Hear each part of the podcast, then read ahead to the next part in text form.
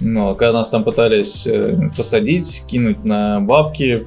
Почему в IQ Lab не работают девушки? Вот. И все, в принципе, взяли кредит 700 тысяч и кайфовали. Мы ходили в бильярд, играли в пинг-понг. Ну, у нас тут еще есть момент того, то, что одиночки, они работают сами на себя, они получают свои отзывы, когда-то уже набравшись опыта, и у них исключительно их отзывы. Ну, конкретно я влетел где-то на долг минус там 6 миллионов рублей. Немало. Слушай, у нас был офис э, на Нослободской, потом у меня в подъезде.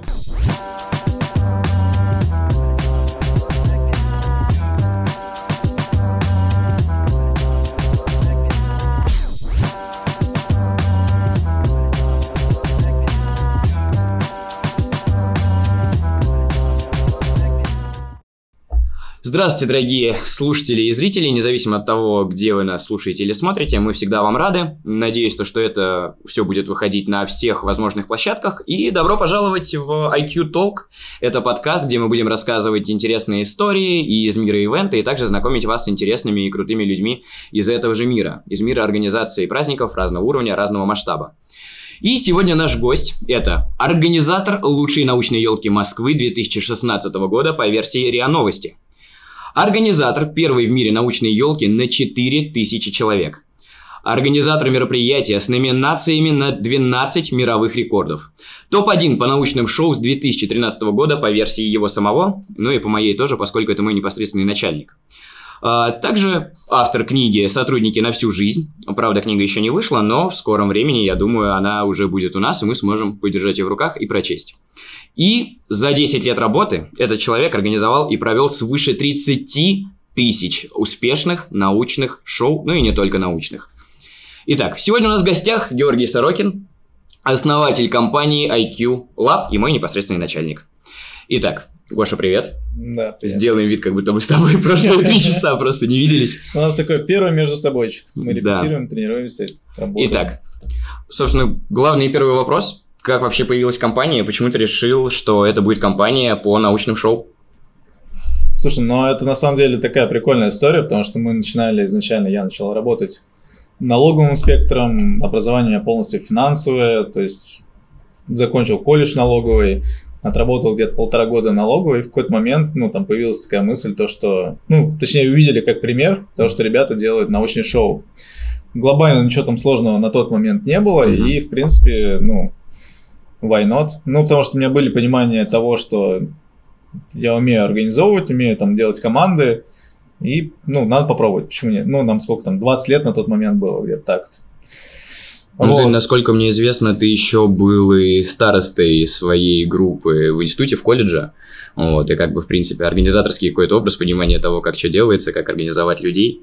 Слушай, ну я уже в онлайн-игры играл, у меня там был, был большой клан, ходил в топ и, ну... А, типа как капитан команды, типа, часто ну, да, да. вел мы, там, в бой? Все организовывали, там, ночные какие-то встречи, подъемы и так далее. Mm. Поэтому, ну и плюс, ну, у меня мама всегда там, ну, говорила то, что попробуй, пробуй, не боись, там, делай, что хочешь. Угу. Вот. И все, в принципе, взяли кредит 700 тысяч и кайфовали. Мы ходили в бильярд, играли в пинг-понг, пили вискарь. И где-то, наверное, за первые месяца три, ну, как раз и бабки просрали, за четыре где-то так. Да, я как раз хотел тебя спросить, так и осталось у нас там тысяч десять, и мы решили открыть компанию, да, примерно так? Да, не, ну, слушай, мы сделали, наверное, совершили все ошибки, которые совершают начинающие предприниматели, ну, во всяком случае, раньше совершали. Это там снять офис, купить диван, там, какую-то еще там лабуду купить. Ну, короче, это все, что не нужно, потратить кучу денег и не заниматься самым главным, это продажами. Да. Угу. Ну, то есть мы, ну, ну, реально где-то полгода просто кайфовали, ничего не делали. И потом у тебя приходит осознание от того, что, ну, ты в минусе жестком, mm. и нужно что-то делать. А бабки надо как-то отдавать. А бабки надо как-то отдавать, да. Ну, вот. И вот с этого момента, в принципе, началось как бы развитие компании. У нас здесь было два пути, как и большинство компаний, либо закончить, mm-hmm. либо уже топить, ну, до такого, до талого. А, вот, ну, если не секрет, примерно понятно, то, что про 10 тысяч оставшихся это шутка, но вот примерно сколько денег было потрачено впустую? Ну, 1500, я думаю. 1500. И как mm-hmm. бы, ну, а вот оставшиеся 200, ну, так, на будущее, если кто-то захочет открыть компанию, вот на что были потрачены оставшиеся 200 тысяч? 200 это реквизит, это съемки. Ну, то есть уже тогда было понимание, понимание то, что картинка решает. И на самом деле я вот сейчас пересматриваю наш первый фотосессию 2012 года, и ну, могу сказать, что даже на данный момент это ну, реально как бы такой топовый уровень. Мгм. То есть не все, не, даже сейчас таких фотографий у нас нет, которые мы делали тогда. Да, там был ублюдский дизайн этой нашей скатерти смайл, она была серого цвета с желтыми буквами. Максимально кринжово все это выглядело, но по факту само наполнение стало, понимание, то, что там все должно быть это разноцветным, красивым, это, конечно, крутая тема. Вот. Колбочки, офис, эм, принтер. Одно из самых крутых наших вложений, он до сих пор стоит в офисе. И Да реально тот самый принтер, который ты купил. ему да, 10 все лет, деньги. 10 лет ему. Офигеть. И картину мы купили с автобусом. А, это вот это, которое висит... э, Это, стоп, это вот в 200 тысяч полезное вложение. Картина почему? Ну, не Радует знаю. глаз. Слушай, это одна из немногих вещей, которая с нами, ну, курсирует между офисами. М. Сколько офисов сменили за вот 11 лет? Слушай, у нас был офис э, на Нослободской, потом у меня в подъезде. Как это выглядело? Ну, выглядело, слушай, На подоконнике? Не, мы там прям стеллажи поставили. Ну, у нас трехэтажный дом такой клубного формата для инвалидов. Ну. И в итоге потом мы переехали на шоссе энтузиастов, у нас там тоже прикольные истории были. Потом на Наслободскую, потом еще раз на Наслободскую, только в другой офис в этом же здании, потом на Мясницкую, и сейчас мы на Сухаревскую уже несколько лет. Немало. Ну, то есть, да, но как переезды меня вообще не пугают, поэтому у нас как был переезд недавно, я такой, ну, есть и есть переезд, как бы вообще все равно. Ну, в основном получается так, то, что все офисы находятся в пределах МКАДа, Москвы. Вот, то есть сильно далеко они не уходят, потому что я знаю, то, что очень важные критерии вообще, в принципе, в выборе офиса у нас в нашей компании, это то, чтобы было удобно добираться ведущим из этого офиса и там добраться в разную точку там Москвы и Подмосковья. Какой самый крутой офис из вот тех, которые были, вот ты прям вспоминаешь теплотой с любовью? Тот, в котором сейчас, или какой-то из старых, например, подъезд? Мне кажется, подъезд какая-то прикольная история. Необычная, по крайней мере. Нет, слушай, самое необычное, это на шоссе энтузиаста была история. Но когда нас там пытались э, посадить, кинуть на бабки, напрягали там менты, э, чеченцы, ну, вот. ну, то есть это вообще максимально трешовая история была, это вообще жесть была. Вот. То есть шоссе энтузиаст у меня максимально негативные эмоции. Вот. А здесь, на Сухаревской, ну, слушай, во-первых, я здесь родился на Сухаревской, М. и для меня это место как бы такое знаковое. То есть я как бы там родился, и для меня важно, чтобы это было где-то рядом. Ну и плюс это ребятам удобно в плане логистики разъезжать. Ну, сейчас расположение прям вообще максимально топовое. У нас рядом три ветки метро. У нас получается красная ветка, оранжевая ветка и салатовая ветка. И параллельно Ну да. с этим, ну там в теплое время, когда не особо там какие-то лужи, грязь, слякоть, спокойно можно дойти до площади трех вокзалов. Но сейчас уже там четырех, там еще вот Каланчевская. МЦ ну, э- это МЦД, как бы, но в любом случае это еще плюс одно направление, и это супер удобно. Ну, это круто, это круто выручает именно в моментах, когда там заказ появляется день в день. То есть там, Ну да, условно конечно. говоря, вот ты как раз общаешься с клиентами, и ты, в принципе, можешь там даже в уме плюс-минус прикинуть, когда тебе говорят, на какую точку ехать, сколько там добираться ведущему до офиса, за сколько он Мгм. там заберет все, за сколько он доедет. Это прикольно. Не надо запариваться каждый раз по поводу маршрута. У нас, кстати, несколько точек есть прямо рядом с офисом. Мгм. 15 минут и вообще кайф. Это, самые потрясающие заказы. Если погода позволяет тебе с огромным удовольствием дойти до места, это, это просто лучшее, что можно только себе представить. Это там ни в Домодедово, ни куда-нибудь в Орехово-Зуево ехать. Компания 11 лет. Не так много компаний а, такое продолжительное время держатся на плаву. Тем более в такой индустрии, как э, научные шоу, потому что все-таки, ну, вообще аниматорство, научные шоу, ивент, потому что ведущие стареют, аниматоры стареют, со временем, ну, становятся уже, как бы, так сказать, профнепригодны, кто-то просто устает, выгорает. Как так получилось, что 11 лет компания до сих пор держится на, на плаву? Слушай, здесь э, два фактора. Это первое умение взаимодействия с партнерами. Вот, это самое важное, да, там, ну, что ты можешь выстроить. То есть это отношения в долгую. Отношения на доверии, отношения на взаимовыручке, взаимопомощи, да, там, то есть это нужно поддерживать и развивать. И второй момент это, ну, то, что у нас сменилось где-то уже пять поколений ведущих. И по факту, ну, вот я сейчас недавно себя ловил на мысли, то, что у нас качество мероприятия, оно, ну, не сильно там падает, либо повышается. Да, у нас там был определенный там золотой состав, ну, где там было много звезд, практически все были звезды. Вот, но глобально это не так сильно выделялось. То есть сейчас нету там у клиентов такого вопроса, вот у вас там были ребята лучше, там, как, как нам хочется вернуться в то же самое время. Вот, нет, все на одном уровне, и из-за этого, в принципе, компания держится 11 лет. Плюс, ну, это понятное дело, любой предприниматель, любое предпринимательство, это работа, связанная со стрессом. Здесь умение выходить из этого стресса и тех ситуаций, которые нам подкидывает наше общество. Вот. То есть мы застали 14 год кризис э, стукнул, потом пандемия, потом, помню, что-то еще в середине там 16 какая-то история была. А, ну это была елка, это, наверное, моя была личная история. И, ну, вот сейчас опять там дважды, можно за год сказать, был там определенный такой полукризис. То есть ты только устраиваешь компанию, она начинает там работать, работать, работать, потом хренак, тебя полностью обрубают, и ты опять заново устраиваешь. Ну, вот. То есть сотрудники и клиенты, умение работать с клиентами, да. Ну Это и два плюс... основных фактора. То есть наши партнеры, в смысле, когда начинали, у них, условно, там было там одно-два заведения, сейчас там по 20, по 30. Мгм. Ну, то есть мы вместе с ними как бы, ну, тоже росли. А, вот хочу задать вопрос по поводу звезд в составе. Ты говоришь, золотой состав, было много звезд. Вот а, насколько я знаю, вроде как никогда не было такого, что вы хантили, типа, забирали себе какого-то крутого ведущего. То есть все эти звезды ковались, типа, росли вот именно в лабе. Ну, на тот момент еще чумовая наука, по-моему, называлась, если я не ошибаюсь. То есть все ребята выросли в этой во всей истории. У тебя есть какое-то предположение, что этому способствует? Слушай, ну здесь опять это структура воспитания с э, ребят. То есть, во-первых, нужно понимать, что они, в принципе, плюс-минус идут с общими мировоззрением. Ну, то есть, плюс, если нас всех взять вместе э, и посмотреть, то мы одинаковые практически. Ну, то есть, по такое, да. ценностям, по э, там, отдаче какой-то внутренней, энергетической. И это, конечно, зависит от руководителя, который берет их тоже к себе. То, что ты должен понимать, он тебе человек откликается или нет. То есть у нас были ребята очень крутые, очень мощные, но я прям смотрел, это ну, ну, не наши это. Мне с ними трудно, они спорят, э, ну, то есть это постоянный конфликт какой-то. Здесь в этом плане хорошая книжка, ну, всем совет почитать, ты, по-моему, тоже читал, никогда не работал с мудаками. Нет, я ее не читал, я очень хочу ее прочитать. Мы как раз подарили ее Насте. Э, Сейчас Гошина сестра помогает нам в офисе, и как только она пришла к нам в офис, так совпало, что у нее скоро был день рождения, мы подарили ей книгу «Никогда не работайте с мудаками». Вот, ну, как бы так чисто поржать. Ну да. Вот, но книжка действительно полезная, я как-нибудь до нее доберусь. Да, книжка классная, надо обязательно изучить ее. Вот. И по факту у нас там, ну, звезд ну, не было, все это выращивается. Но они изначально уже есть какой-то потенциал у ребят. Мгм. То есть, ну, даже, ты знаешь, у нас там ребята приходят, они, ну, на, на раскачку, на то, чтобы они вышли, условно, на уровень топ, это год.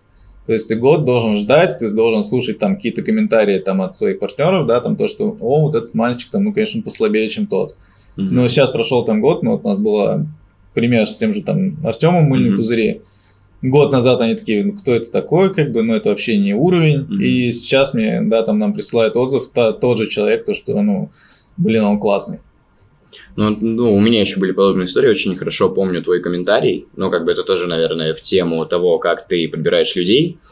А, Когда я только начинал работать, это было три года назад, у меня не были прям такие супер крутые успешные шоу, то есть, ну, я всегда там любил детей, круто с ними лазил, и после какого-то шоу пришел не очень хороший отзыв, мы как-то это с тобой разгоняли, и я там спросил, ты что, ну, а вообще как норм, у меня там получается, типа, я справляюсь, ты мне сказал, типа, нет, ты не справляешься, все как бы так себе, но видно, типа, там, твое желание, то, что тебе интересно это попробовать, этому научиться.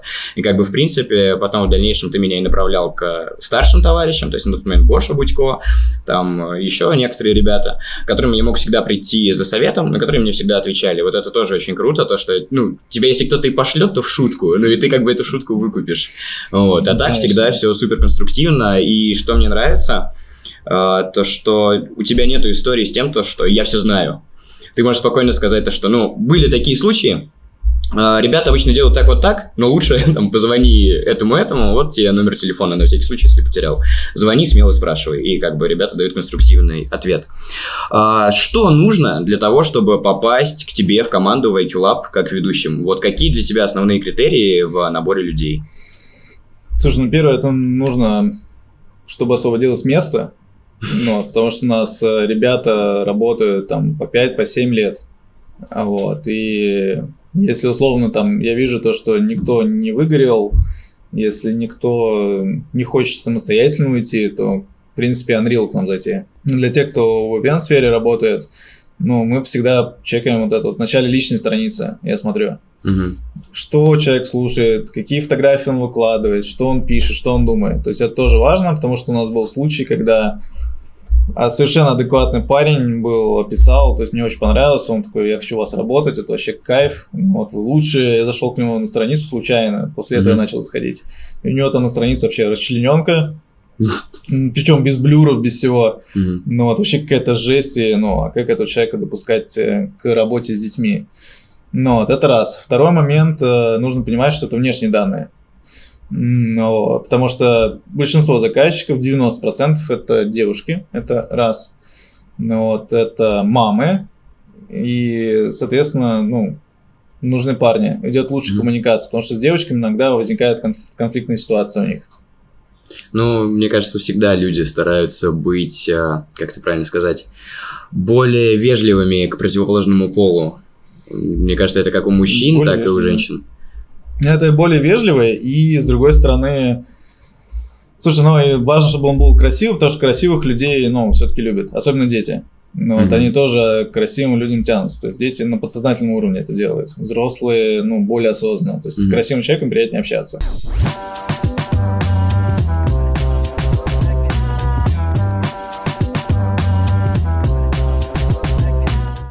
Почему в IQ Lab не работают девушки? Слушай, ну вот по поводу мыльных пузырей я полностью согласен. У нас работали в последнее время парни, и ты понимаешь то, что, например, девочке сделать то, что делает парень, да, на мыльных пузырях, гораздо проще в разы. То есть она изначально пластичная, изначально у нее лучше развит музыкальный слух, Мгм. но и а у парней это прям все через боль идет. То есть мало парней, которые пластичны с музыкальным слухом. Поэтому мыльные пузыри это only девочки. Ну, то есть мы сейчас как раз будем стараться перейти на то, чтобы у нас все-таки были девчонки. Потому что это проще в обучении, они проще понимают, что вообще происходит. Но если мы берем конкретно научное шоу, это энергия. Мгм. Ну, вот это нескончаемый поток энергии. Я знаю только там буквально там пару-тройку девочек, которые наравне могут выступать с нашими там ведущими. Вот, и нужно понимать, что девочки немножко по-другому реагируют на такие чрезвычайные ситуации. То есть э, у нас почему, ну, от девочек отказались мы, у нас было две ситуации, когда, в принципе, они не сориентировались, и мы могли, в принципе, ну, так довольно-таки хорошо присесть Мгм. и закончить, закончить свою творческую Присесть в карьеру. плане, типа, Да, настолько? Да, да. Ну, Одна девочка там налила вместо закрепителя щелочь на руку ребенку. Ну, Вот. И ладно бы на руку, да, там, а ребенок потом эти руки в глаза понес, потому что начал тереть. Да, и это жестко было.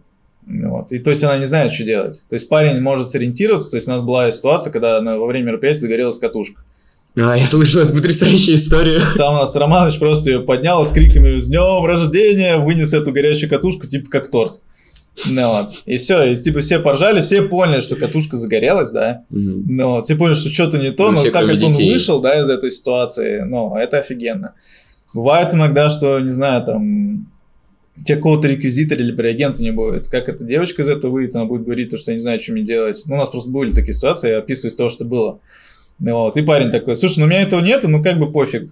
Я если что-нибудь придумаю, я где-то найду, отвинчу там лампочку условно там из туалета. У нас там был случай, когда мы забыли гофру для сухого льда. Мгм. Ну, кто занимается, не знаю, это Мгм. мыльные пузыри с этой. Ну вот, и мы забыли ее. Мгм. Ну Вот, она, ну, типа, ведущий посчитал, что она нужна. И он пошел в туалете, свинтил ее. Благо, у них там, походу, был ремонт, и они все это, ну, ну, она более-менее чистая была, то есть без власни всякой. Я слышал еще истории, как э, ведущие, когда забыли халат, э, заходили в этот на кухню Да, в кафе и говорили, снимайте, снимайте одежду, потому что в основном на кухне все работают в белых халатах, в белых одеждах, вот этих вот. И это плюс-минус похоже на этот. У нас есть фотография, у нас там Диман в костюме шеф-повара. м, Он говорит, Гашан, слушай, я говорит, посмотрел, здесь нету халата. Я- ну, он говорит, что можно сделать? Я говорю, слушай, ну там же повара в белой форме. Он говорит, точно. Говорит, сейчас пойду решим. Он просто подошел, говорит, парни, там так, так, так-то надо, ну, типа, костюм. Они такие, да, ну, окей, не проблема. Ну, ладно. Не. Ну, и поэтому, да, поэтому у нас, в принципе, работают парни, потому что даже вводить девочку в мужской коллектив это сложнее. Ну, вот. и плюс, ну, ты парням можешь прямо сказать. Все могу вам прямо сказать, что это говно. Да, то, что Мгм. вот это дерьмо, вот это ты неправильно сделал. Ну, то есть, А девочке нужно как-то это все объяснить, Не, чтобы ну- она не обиделась. Ты ёб твою налево. Ну, это с большинством девочек, девочек но все-таки с Полиной у вас был когда на эту тему. Единственное, что вы там, да, могли поспорить. Нет, Полина это прям бро, лаба. Вот это сто Но все процентов. равно, да, я просто понял, то, что это тяжеловато. Ну, просто еще тут важный момент, то, что девочкам тяжело таскать комплекты, потому что все-таки там даже самый легкий комплект наш, это Азот Шоу, он, ну, ни разу не легкий. То есть ты понимаешь, что он легкий, когда ты начинаешь, там есть молекулярной кухни, где у тебя там сумка ломается, если ты ее неправильно упакуешь. У меня, правда, была история, то, что я выхожу только с офиса, я выхожу из лифта, я только открыл дверь подъезда, перетаскиваю через порожек сумку, и у меня все, сумка типа садится, и колесики так в разные стороны у нее уходят. Замечательно. А мне еще ехать и ехать, я только вышел. Да? Вот, и, э, кстати говоря, в защиту мыльников парней все-таки до хрена нужно на себе таскать. Ну, я так смотрю там, э, когда вижу там девчонок-одиночек, с которыми мы там не особо знакомы, точнее, там берут какие-то облегченные ковры, там что-то как-то минимизируют реквизит. Ну, видимо, они вывозят, ну, это сто процентов не вывозят на том, что они больше трюков знают, больше моментов, но в любом случае таскать это все на себе достаточно тяжко, в каком бы размере оно не было. Это как бы в любом случае кольцо для погружения, это в любом случае стол, стойки для этого стола, как бы ковер, мыльный раствор, который, извините меня, 5 литров ты с собой точно везешь. Это все ни разу не легко, и как бы огромный респект вообще всем девчонкам-мыльницам за то, что они это все на себе тащат, и многие нереально от этого, от всего процесса кайфуют.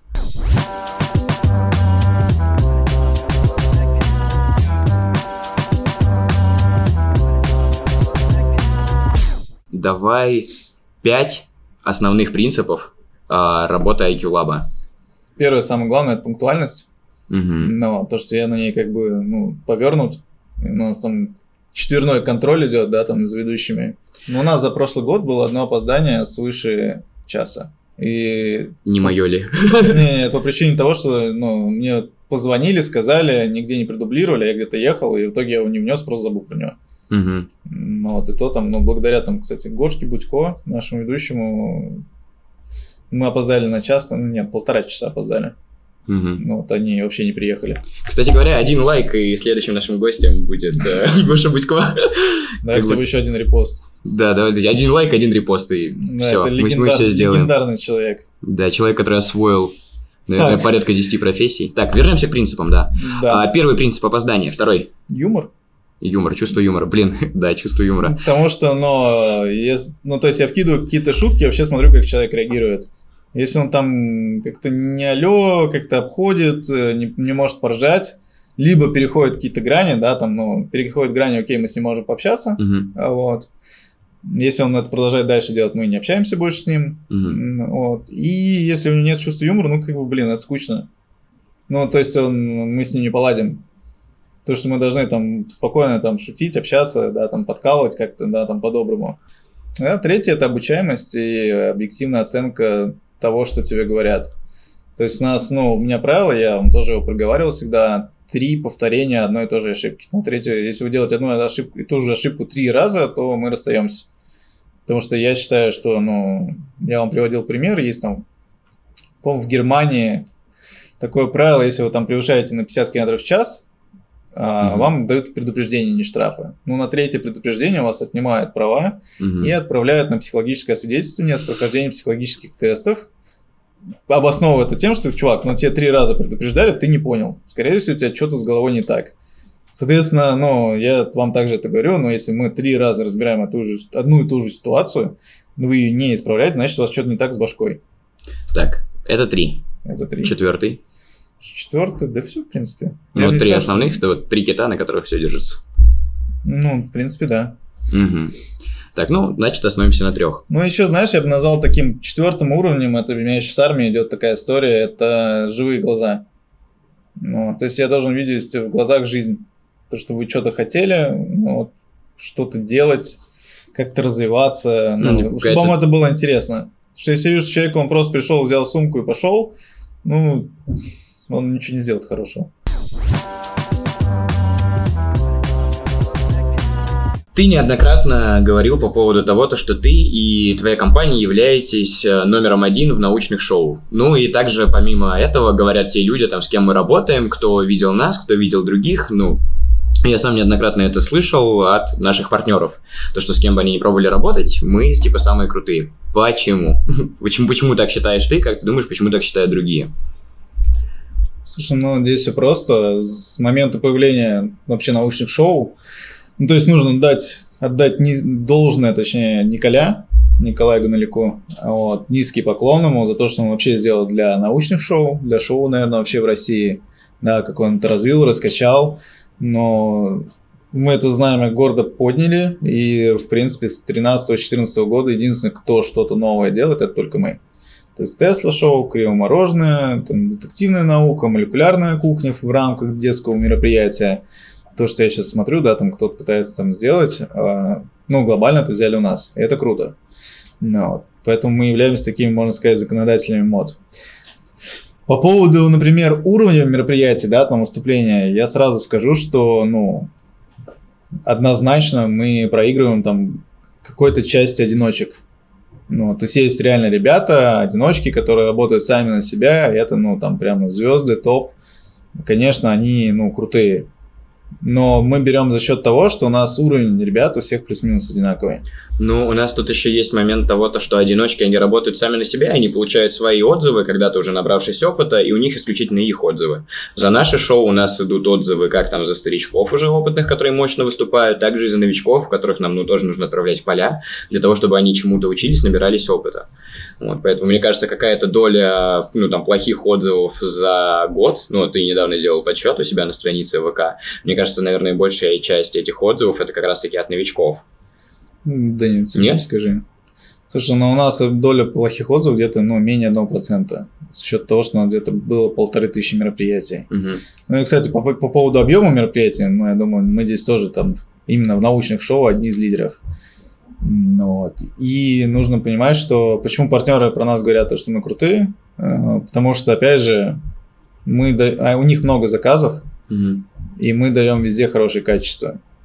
То есть приедет Вася Пупкин, да, офигенно делает мероприятие. Угу. Потом другая точка попросит Вася, он не сможет, он отправит кого-то там Петю. Но Петя уже не сделает, как Вася.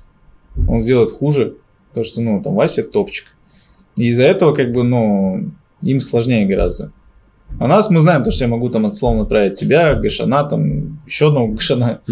Ну, любого могу, в принципе, отправить, и я знаю, mm-hmm. что это будет, ну, на хорошем уровне. Да, у нас там есть ребята, там, звезды, Э, которые сделают выше, лучше среднего, да, там, нашего mm-hmm. уровня. Но провала никого не будет, это будет интересно, это будет смотрибельно. Поэтому ребята, они просто, они знают, то, что мы всегда приедем вовремя. Мы все знаем, мы никого не будем мучить, там мозг не фолит, то, что нет парковки, mm-hmm. ой, у нас нет воды, что мы будем делать, а у нас нет раздевалки там и так далее и тому mm-hmm. подобное. Это мы тоже такие, важно. Мы непривередливые по всем по этим моментам. Ну, потому что человек задалбливает, у них там мероприятие mm-hmm. на 50 человек, и ты там ходишь, ой, я не буду в туалете переодеваться, там, иди ты нафиг, кто ты такой. Вот, кстати говоря, по поводу, вернемся к принципам, мне кажется, я знаю, я знаю какой пятый принцип, наверное, работы, это то, что, ну, наши проблемы, то есть проблемы там нашей компании, наших ведущих, они не должны волновать наших партнеров и так далее, то есть в каком плане. То есть то, что мы там как-то опаздываем, у нас чего-то с собой нету и так далее, это конкретно наша проблема, мы конкретно сами должны найти на нее да. решение. То есть, я помню, у нас как-то был спор на тему банкетных менеджеров, то, что они же тоже заинтересованы в том, что все прошло хорошо, и они там получили для себя хороший отзыв. Почему там они не могут нам помочь лишний раз там найти стол? И ты как бы, ну, доступно объяснил то, что у них, у самих еще дохренища работы. То есть, если вы видите какой-то стол, там подойти, кому-то спросить, типа, можно его взять? Можно? Отлично. Если нельзя, какой, где посмотреть другой, но не у данных персонажей, что у каждого, в принципе, есть своя работа, и лучше свои вопросы, свои проблемы решать самому на площадке и вообще, в принципе, в жизни. Это очень важный момент. Да, это на самом деле очень важное качество. И вот мне кажется, я не знаю, можно ли это рассказывать или нет, я сам эту историю узнал буквально, сейчас я скажу, позавчера или вчера, нет, позавчера. Ну, если без имен, то можно. Да нет, можно с имен, да, там, в общем, недавно, недавно, по-моему, это был, ну, в момент, когда это выйдет, это уже будет не позавчера, ну, короче, не так давно. А, я выступал в Андерсоне на Донском, там э, известная нам с тобой Ангелина. И она мне рассказала интересную историю, почему она считает нашу компанию там номер один, почему мы самые крутые. В общем, в чем заключается история? По-моему, это было года два, может, три назад. она э, должна была заказать два шоу. Ну, у них заказ проходит там через трафик, э, трафик связывается с тобой, ты уже одобряешь, ищешь ведущих, отправляешь нам заказ. Ну, я так вижу эту механику, не будем углубляться в подробности, но в чем суть? Она должна была в какой-то онлайн-таблице э, написать то, что нужно такое-то шоу и такое-то шоу. И она написала, но она не отконтролила момент, чтобы это добавилось в эту онлайн-таблицу. А, да, помню. Наступая день мероприятия, а никто не приехал. ну, нет, нашего ведущего нету на месте. Вот, она там звонит э, сначала, там, по-моему, трафику, ругается с ними, почему их нету. Потом что-то звонит тебе, где ребята, ты говоришь, что, что у меня нет никакой информации. И дальше она проверяет и видит то, что осталось все в черновике. То, что никто, кроме нее, не знает. Это что, и заказчиков, разумеется, никто не знает, что должны приехать э, ведущие и провести это шоу. И дальше, как она мне рассказала, как звучит история. Ты ей звонишь, говоришь, что, что ты нашел ведущего, и говоришь, что, что мы отработаем бесплатно, скажи, что это наш косяк, типа для того, чтобы там репутация кафе, ее репутация никак не пострадала. И вот, ну, это же в ущерб компании, по сути, это не в наших интересах работать бесплатно. Это еще какой-то один принцип или что? Как, как ты мне это объяснишь? Ну, то есть я понимаю, да, добрый поступок, там плюсик в карму, но все-таки. Ну, Слушай, ну давай так, это, ну, поступок э, рациональный. То есть я условно теряю там 2000, Мгм. но условно наши партнеры, они не теряют свою репутацию. Ну и плюс То есть для этому- меня как Мгм. бы, для меня там потеря 2000, ну да, там это не, не критично будет. Ну, вот, а для них там негативный отзыв, вот эти вот вещи все, для них это будет ну, в данном случае критично. Это раз. А во-вторых, я всегда говорю то, что, ну, бывает и у нас будет. Ну да, и нам Ну где-то потом тоже И так нам же где-то тоже помогут. понадобится, чтобы вы нас немножко подстраховали. Ну, Я говорю, это нормальная ситуация, как бы, почему бы нет. Но здесь, чтобы вам понять, как вообще ну, мысли идут, нужно просто прочитать книжку. Кстати, вот наши партнеры мне тогда еще, по-моему, в 2013 году дарили ее клиенты на всю жизнь. Вот Марина Михалева мне ее подарила. Книжку это совершенно шикарно, и если вы будете хотя бы на процентов 40 работать, то вы, в принципе, сможете так же, как мы, взаимодействовать там, по 5, по 10 лет, по 11 лет с кем-то. Просто когда придут к ним другие ребята, а к ним они приходят, и Мгм. довольно-таки часто, к нашим партнерам, то даже попробовав их, Мгм. ну, вот, они не получат того, что можем мы дать.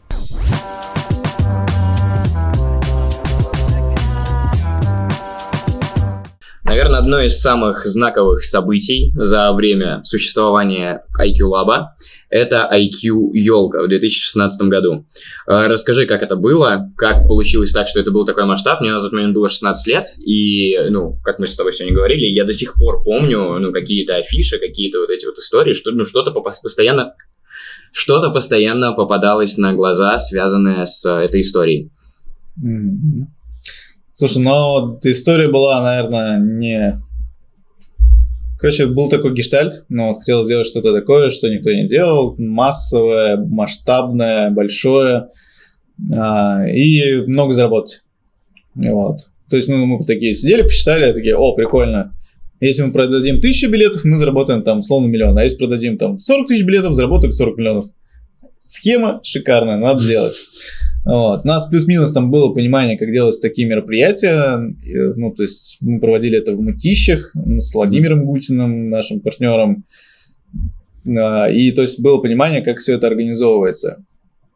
А, все, а дальше мы просто начали это делать, взяли деньги в долг, а, начали все это организовывать, качать площадку, нашли площадку в Крылатском, а, там где-то на 4000 человек у нас было по-моему, 10, то ли 12 мероприятий. Ну, короче, суммарно там где-то 32-40 тысяч зрителей должно у нас было быть. Вот, все это организовывали, продавали билеты. Ну, то есть мы делали это все ну, самостоятельно своей командой. Мгм. То есть мы не привлекали никаких ребят, мы делали чисто своими силами. э, То есть набирали штат, то есть, чтобы понимал, у нас в пике было ну, где-то, наверное, человек 200. Да, это кто работал вместе с нами. Ну, вот, это огромные расходники, огромные зарплаты и огромное количество снижения там всяких этих, как, как их правильно назвать, себестоимости проекта за счет Мгм. того, что мы там договаривались очень много там на бартер. Мгм. Это, ну, тоже отдельная благодарность Вовке, то, что он там буквально за неделю, наверное, нам сэкономил там, ну, буквально там 4-5 миллионов Ого. рублей. Да, за счет этого бартера, потому что он говорит, у нас денег нет, мы вам можем билетом дать. Это Мгм. тоже, по сути, деньги, приведете там детей, нам, ну, вот, это Мгм. есть. Ну, и все понимали то, что, ну, глобально, да, окей, хорошо. А, и это мероприятие, в принципе, ну, на мой взгляд, оно было неудачное. А, Вот, потому что ну, не все было так, как мы хотели, из-за того, что ну, нам ба- банально не хватило просто кэша. А, Вот. Мгм. Да, мы были, то есть у нас как раз вот номинация, заявка на 12 мировых рекордов, мы ее отправляли в Британию, а оттуда нам позвонили, сказали, парни, мы готовы к вам приехать, с вас что-то там, ну, на рубли если переводить на тот курс, 400 тысяч за каждый рекорд. Вы вообще, говорите, делайте, что хотите, мы вам все подтвердим, 400 тысяч. Ну вот, мы такие, ну вот эти рекорды есть, они говорят, этих рекордов нету, говорит, все, приедем, все зафиксируем. Но, но это, понятное дело, дорого, у нас там, условно, м, было, было куда потратить эти деньги. А Вот. Но у нас было там самые масштабные там интерактивы, самые масштабные там выстрелы, ну, то есть там прям целый пункт. То есть у нас весь зал, все 4000 человек, Мгм. Каждый, у каждого человека был свой чемоданчик. Вот, они его открывали, там был определенный там реквизит, понятно, понятное дело, там условно Мгм. дешманский, но он Мгм. классно вписывался, да, там в концепцию мероприятия. Ну вот. И там у нас было там 4000 свистков. То есть 4000 детей там в определенный момент начинали свистеть. Это, блин, Мгм. это вообще просто какой-то космос, там просто отвал башки. Ну вот. И, кстати, там я реализовал там одну из своих мечт. Ну, правда, это был не олимпийский, но мне было пофиг. Я там вышел с каким- с каким-то благодарственным словом и сказал, олимпийский, я вас не слышу, и там прямо рев такой был. М. Ну, блин, 4000 мощно. человек было, это мощно. Сколько тебе было лет на тот момент? 2016 год, сейчас тебе 33, давай посчитаем. 27? 27. Да, 27 лет. Блин, два- для 27 лет это ну, очень мощно. Да, это было мощно, это было интересно, но все закончилось не так интересно, как хотелось бы. Ну, конкретно я влетел где-то на долг минус там 6 миллионов рублей. А Вот. То есть у нас там суммарная стоимость мероприятия была там что-то, ну, 36 миллионов, условно, мы там заработали 30 миллионов. Ну, я там цифру уже конкретно не Мгм. помню, но плюс-минус вот так Мгм. вот. И пришлось эти 6 миллионов, да, там в течение какого-то времени отдавать. Ну, вот. То есть был, ну, определенный тоже стресс такой жесткий. Проверка себя на прочность, ну, сдашься, не сдашься, как бы ты, и, ну, это было тяжело. А, был ли момент, когда после этого ты думал, то, что, ну, кажется, надо завязывать с этим совсем? Да нет, слушай, это единственная как бы история была, на которой мы зарабатывали. Ну, вот. И не было мысли завязывать именно с научными шоу. Было понимание то, что ну, такие масштабные как бы Мгм. делать не стоит, потому что мы там поняли свои ошибки, потом Мгм. уже пообщались с ребятами. Они говорили, а вы хотели, ну, любая елка там условно на первый год это минусовая. Мгм. А где-то на второй, идеально второй, а так в основном на третий год они начинают выходить на самоокупаемость. Мы такие, а, ну понятно, круто, мы об этом не знали. То есть, ну, такие вот моменты были. Было много прикольных моментов в плане людей, как они себя проявляли. Да, там кто-то отворачивался, кто-то поддерживал, кто-то с ума сходил. Ну, вот, э, были такие два товарища. Ну, одна там девушка, да, она сошла с ума в сентябре. То есть, это вообще история гениальная. Мы все взяли чара, Мгм. вот, а женщину 33 лет, средней внешности, ну, такую, ну, обычно женщина все. Мгм. А, и были красивые девчонки, но я их не стал брать, потому что у нас много парней. Я думал, блин, сейчас это начнется движуха, там подкаты туда-сюда. Я думаю, возьмем это. И она и самая адекватная была. Но потом, как выяснилось, в деталях кроется демон. Ее, у нее в сентябре, точнее в октябре мы сказали, то, что нам HR уже в принципе Мгм. не нужен.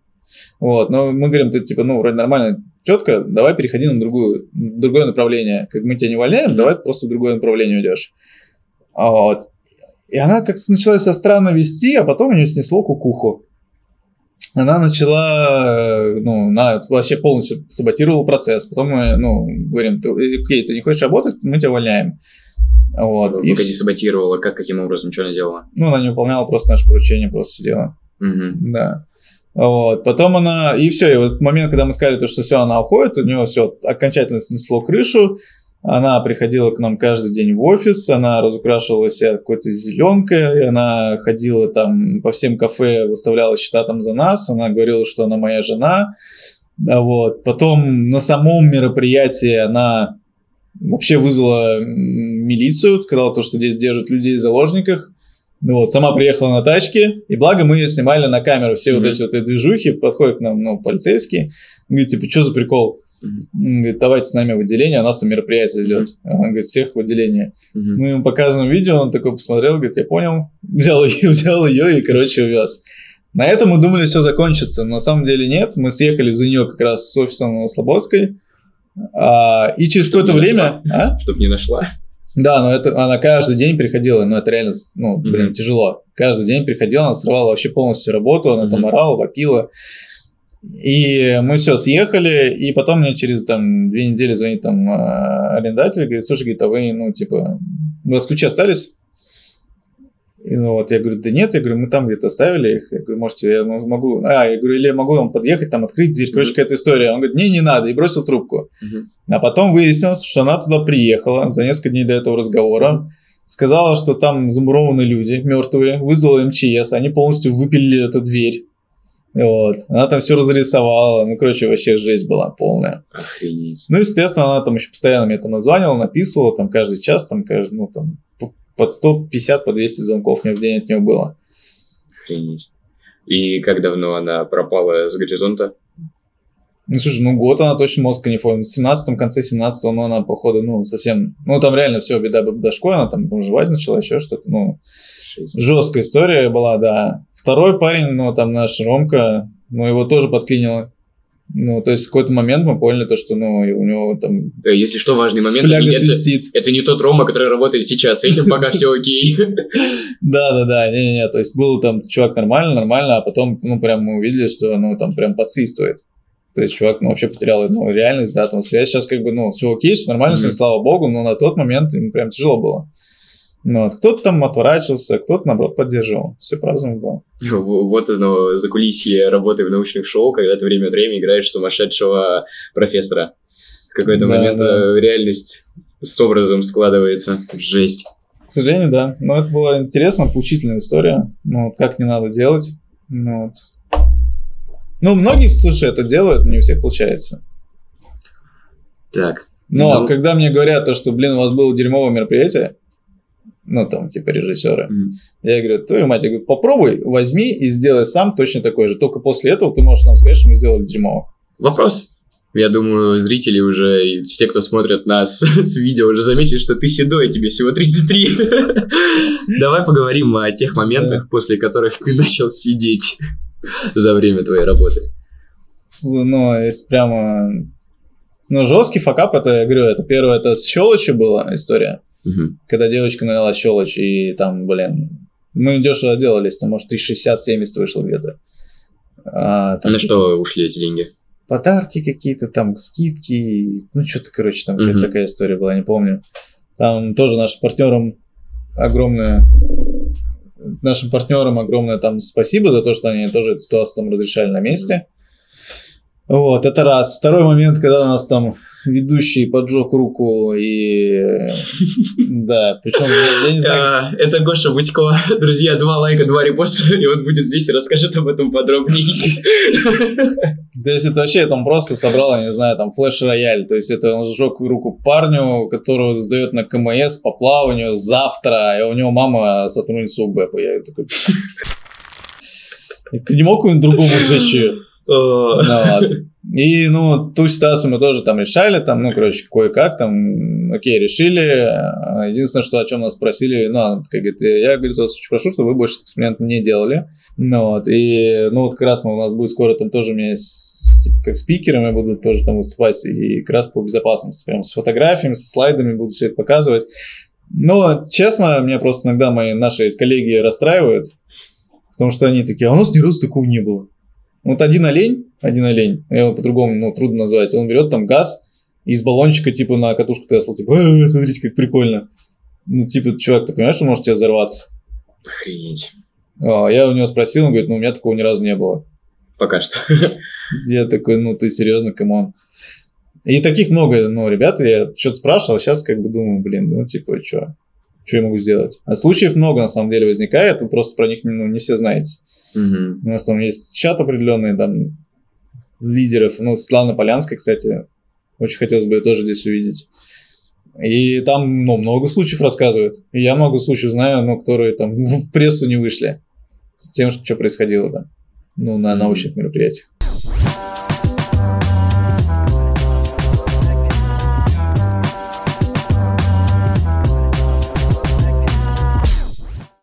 Я знаю то, что ты уже достаточно долгое время пишешь книгу. Расскажи, что это за книга, сколько ты ее уже пишешь и когда она уже выйдет.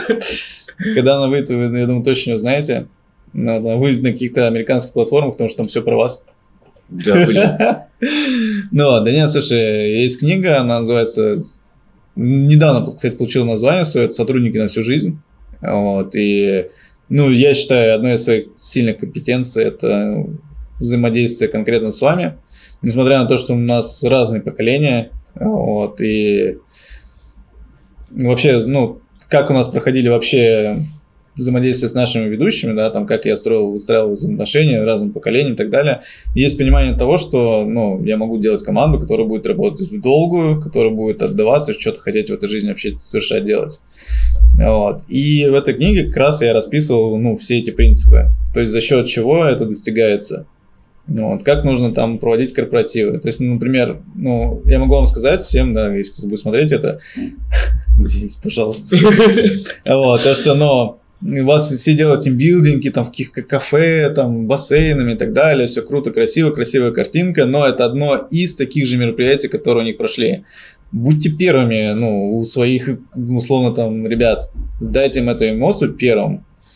Первый страйкбол, первый секс, я не знаю, Ой, да, корпоративы у нас это лучшие корпоративы вообще, которые у меня были за все время, где бы я не работал. А работал я, несмотря на то, что мне всего 23 года, много где, но я всем всегда говорю, то есть новым ребятам, которые к нам приходят, то, что наши корпоративы, это прям, ну, до этого нужно доработать, это, вот, до этого нужно дожить, это всегда очень крутые эмоции. Да, тебе за это огромный респект. Да, то правда. есть просто, ну, вы должны ассоциироваться именно с э, себя, вот эти эмоции со мной. Ну, это такая грубая форма, формулировка, да?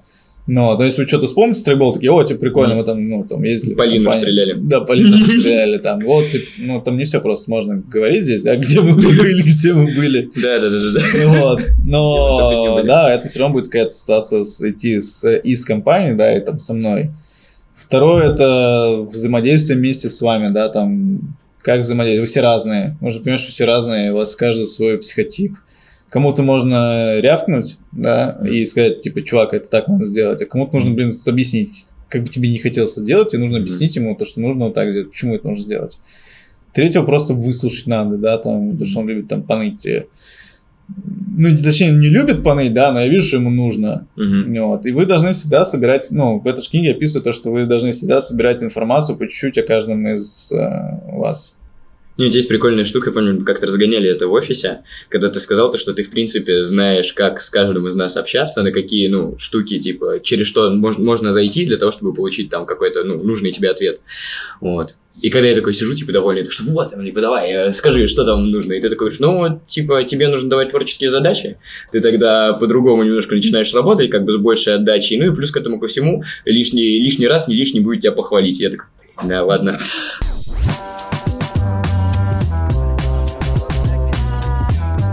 Так, ладно, окей. Слушай, а какие книги, давай так, э, топ-5 будет много, топ-3.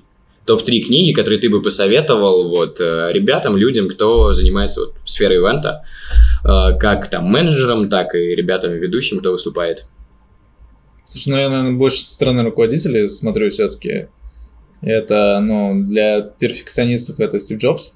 Это белая книжка такая. Это, кажется, разные авторы, ты говоришь, да? Да, да, да. да. Короче, какого-то автора, если там кому-то надо, напишите, я скину. Айзенберг, по-моему. Вроде да, она большая, слушайте, но потрясающая книга про создание идеального продукта. После прочтения ее у нас компания поменялась, там, переформатировалась там процентов на 50 в плане визуала. Ну, вот, если раньше у нас было все ушлепское, то сейчас это есть единый стиль, там брендбуки и так далее и тому подобное. Это раз. Вторая книга довольно-таки старая, 80-х годов, но она для нашей страны будет актуальна еще лет 10, это точно. Это «Клиенты на всю жизнь». Обязательно почитайте. Рассказывается на примере какой-то там компании, которая продает машины, не помню, как называется, компания, которая продает машины в Америке, вот они рассказывают, за счет чего у них там большой объем клиентов, э, большая лояльность и так далее. Очень важная история, э, которая, кстати, нам эту книгу подарил наш партнер в 2013 году еще Марина Михалева.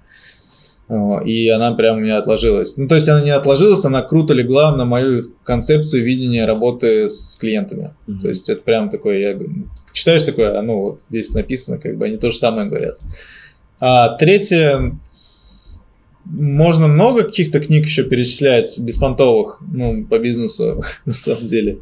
Я посоветовал, на самом деле, почитать классику. Не все, оказывается, читали Дюма. Мгм. Вот, это и, это и Мушкетера, это Дебюсси, это граф Монте-Кристо. У него там еще есть несколько ну, классных историй, точнее, романов. И я считаю, это нужно прочесть. Тем более, это не так сложно, это не, не Достоевский, это не, не Гюго, который там депрессивный максимально. Поэтому читайте, кайфуйте. Ну, это вечерком, чтобы расслабиться, почитать, Да, узнать это крутую, хорошую историю. Да, и посмотреть, как люди вообще выражали свои мысли, ну, в тот период времени. Есть беспонтовые книги, ну, точнее, как они беспонтовые, я, мы с тобой обсуждали, которые книга можно... Большая книга на 500 Мгм. листов, которую можно уложить в одно предложение. Да, да, да. Черный лебедь, Атлант расправил плечи, Голубой океан, ну, вот это все в одну помойку. Да, причем э, очень на многие из этих книг идут очень крутые отзывы, но надо как бы смотреть по плохим. Кто что пишет по плохим, потому что действительно иногда покупаешь книгу, которая там стоит тысяча две, ну, то, что я, например, люблю читать исключительно, чтобы, ну, держать книгу в руках, там, запах страницы и все вот это вот мне Мгм. безумно нравится, я от этого кайфую. А, и можно купить книгу очень дорогую, а по факту там все было в введении, уже написано, и все достаточно исчерпывающе. Как бы то, что ты читаешь дальше, это просто мусолится вокруг одного. Да-да, Черный лебедь, прям one love. Потрясающая книга.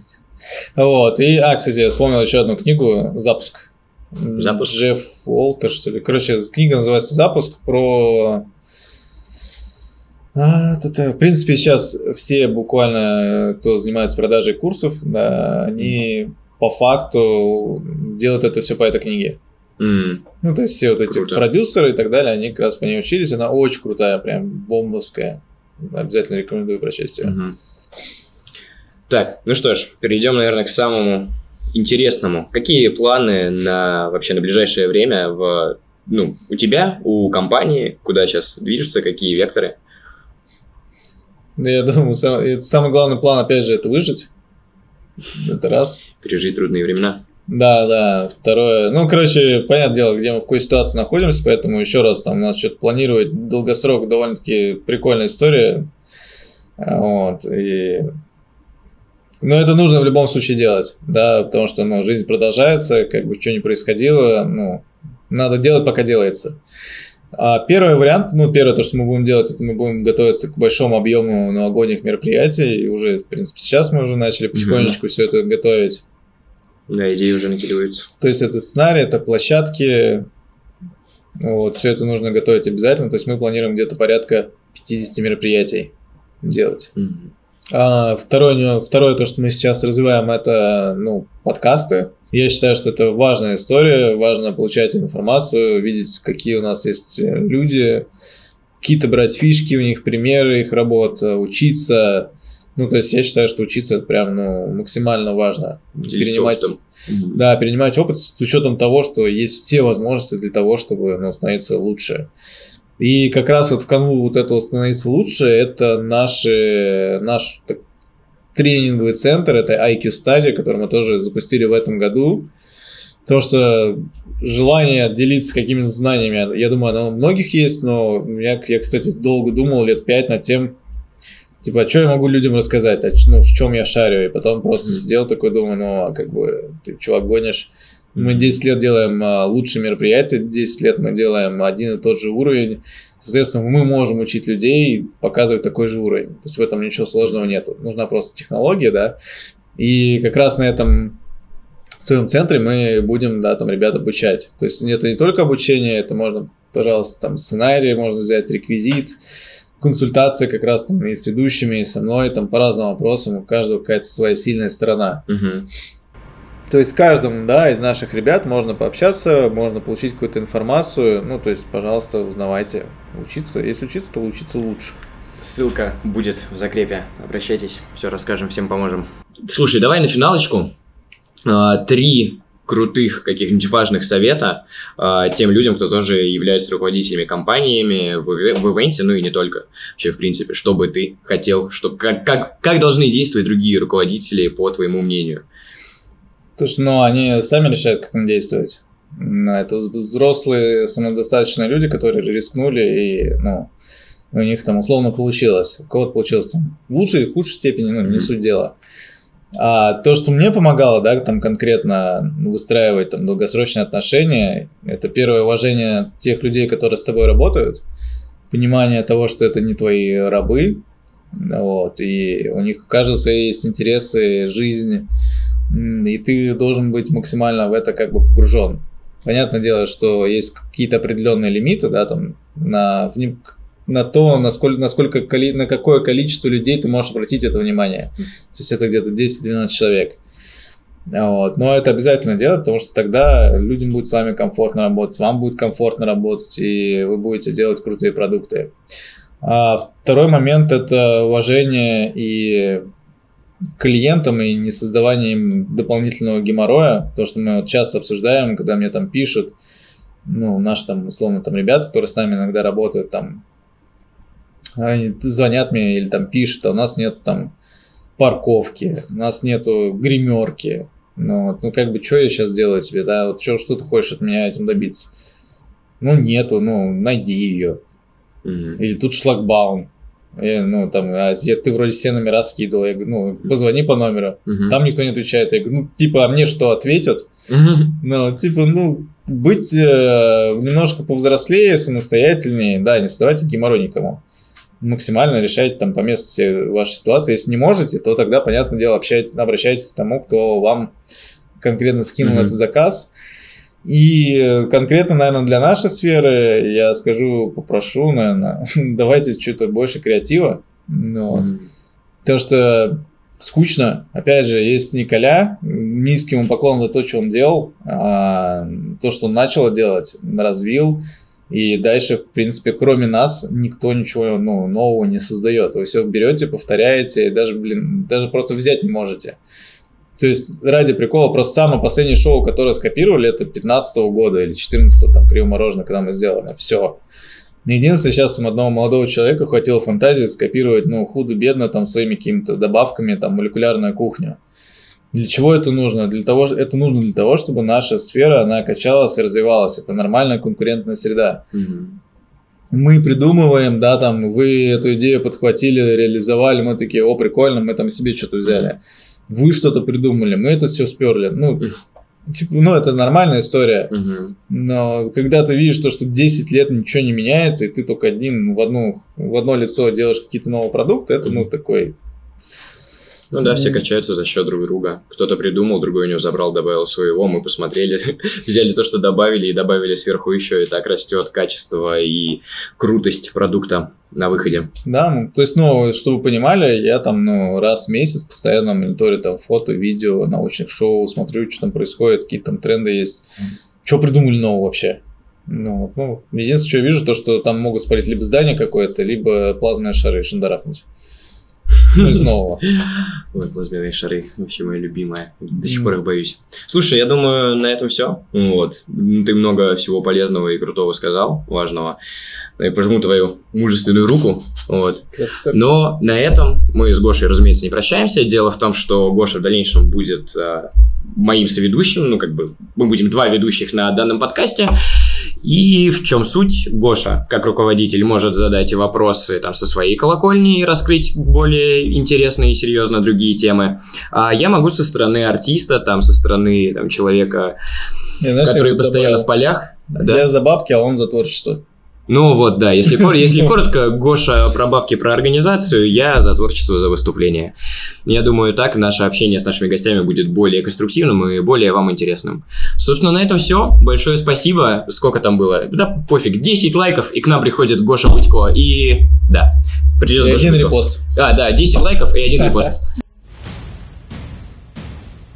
Айкилап это 11 лет работы в сфере проведения праздников – 15 различных шоу-программ для любого возраста, свой штат профессиональных артистов, 30 тысяч успешно проведенных шоу-программ. Нам есть чем удивить ваших гостей, ведь каждый год мы разрабатываем новую шоу-программу. До встречи на вашем празднике!